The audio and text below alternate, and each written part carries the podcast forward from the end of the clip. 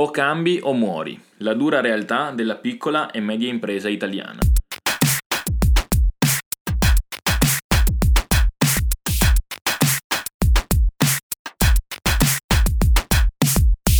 Benvenuto in questa nuova puntata del podcast Infotecno, tecnologia per babuini e oggi, come detto dal titolo, andremo a parlare di un argomento delicato ma fondamentale per eh, il periodo che stiamo vivendo in questo, in questo momento. La dura realtà appunto della piccola e media impresa italiana è l'avere il coraggio di cambiare.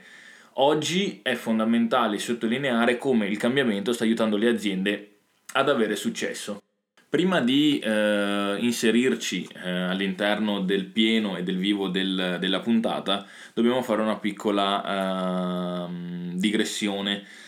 ci hanno sempre insegnato e ci hanno sempre detto eh, che il mondo, e nell'ottica aziendale, quindi nell'ottica imprenditoriale, eh, il mercato, è in continuo mutamento. Infatti, già dalla metà del XVIII secolo, il francese eh, Anthony Laurent de Lavoisier, probabilmente si pronuncia in questa maniera qui e chiedo scusa, a ascoltatori francesi che eh, ci stanno sentendo, comunque una persona di spicco dell'epoca, un chimico, biologo, filosofo ed economista, affermava nel suo postulato fondamentale che nulla si crea, nulla si distrugge, tutto si muove. Il mercato che stiamo affrontando oggi e quindi eh, che stai vivendo tu, imprenditore, con la tua, con la tua realtà, ha imposto eh, questo postulato come segreto fondamentale per il successo dell'impresa. Gli ultimi decenni infatti sono stati caratterizzati da grandissimi cambiamenti e trasformazioni che hanno fatto muovere, tra virgolette, eh, l'azienda verso scenari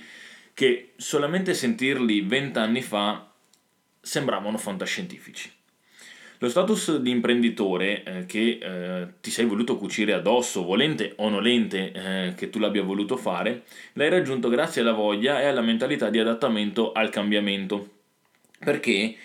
oggi le aziende di spessore, quindi l'azienda che vanta di avere successo, sono caratterizzate non solo dalla capacità di essere riuscite a tenere basso il costo del lavoro, un'elevata qualità dei prodotti e la disponibilità di capitali, ma sono riuscite a vantare e vantano ancora oggi il successo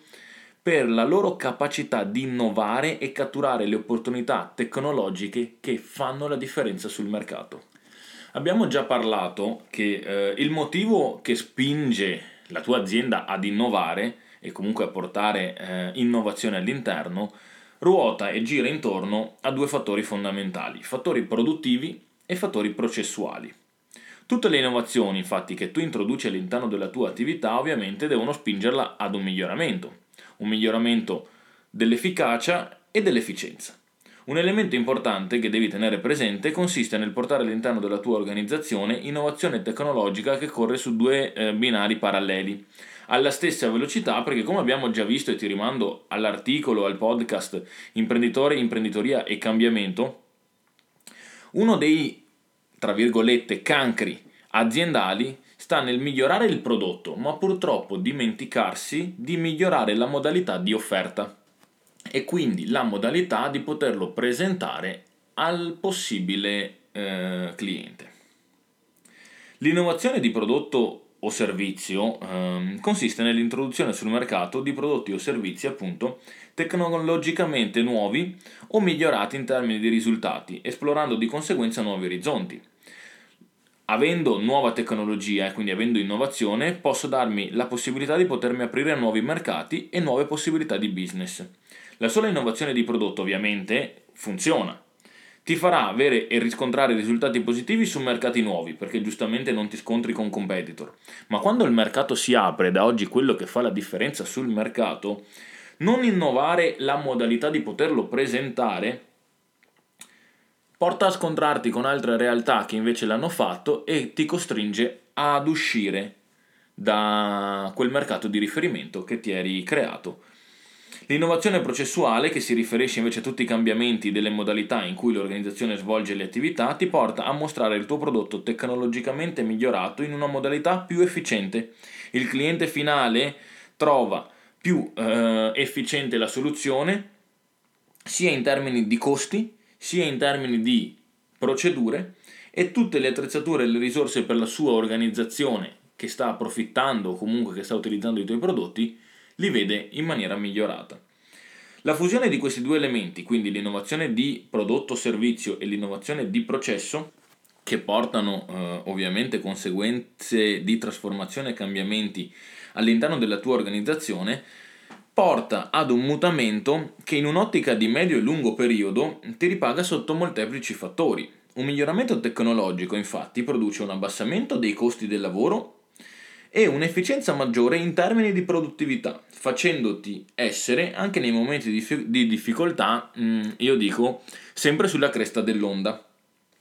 In conclusione, quindi per concludere eh, questo intervento, voglio precisare che il cambiamento e il miglioramento tecnologico è solamente una questione di mentalità e di abitudine. Quindi se apri la tua visione di insieme eh, verso un cambiamento non significa niente di complicato, perché il grosso dei cambiamenti che farà la tua organizzazione saranno effettuati per rispondere ad esigenze di mercato e quindi, come abbiamo detto prima, continuare a competere con la concorrenza. Abituarsi oggi al cambiamento quindi ti porta ad avere uh, un'elasticità mentale che ti permetterà in ogni momento di adattare la tua organizzazione al mercato in qualsiasi problematica, difficoltà come quella che stiamo vivendo in questo momento. Scegli chi ti fa cambiare in tempo, non chi vuole far cambiare te per proprio interesse. Ti saluto e ti rimando alle prossime puntate, ai prossimi episodi del blog Infotecno, Tecnologie per Babuini. Grazie per averci seguito e ti auguro un'ottica di cambiamento.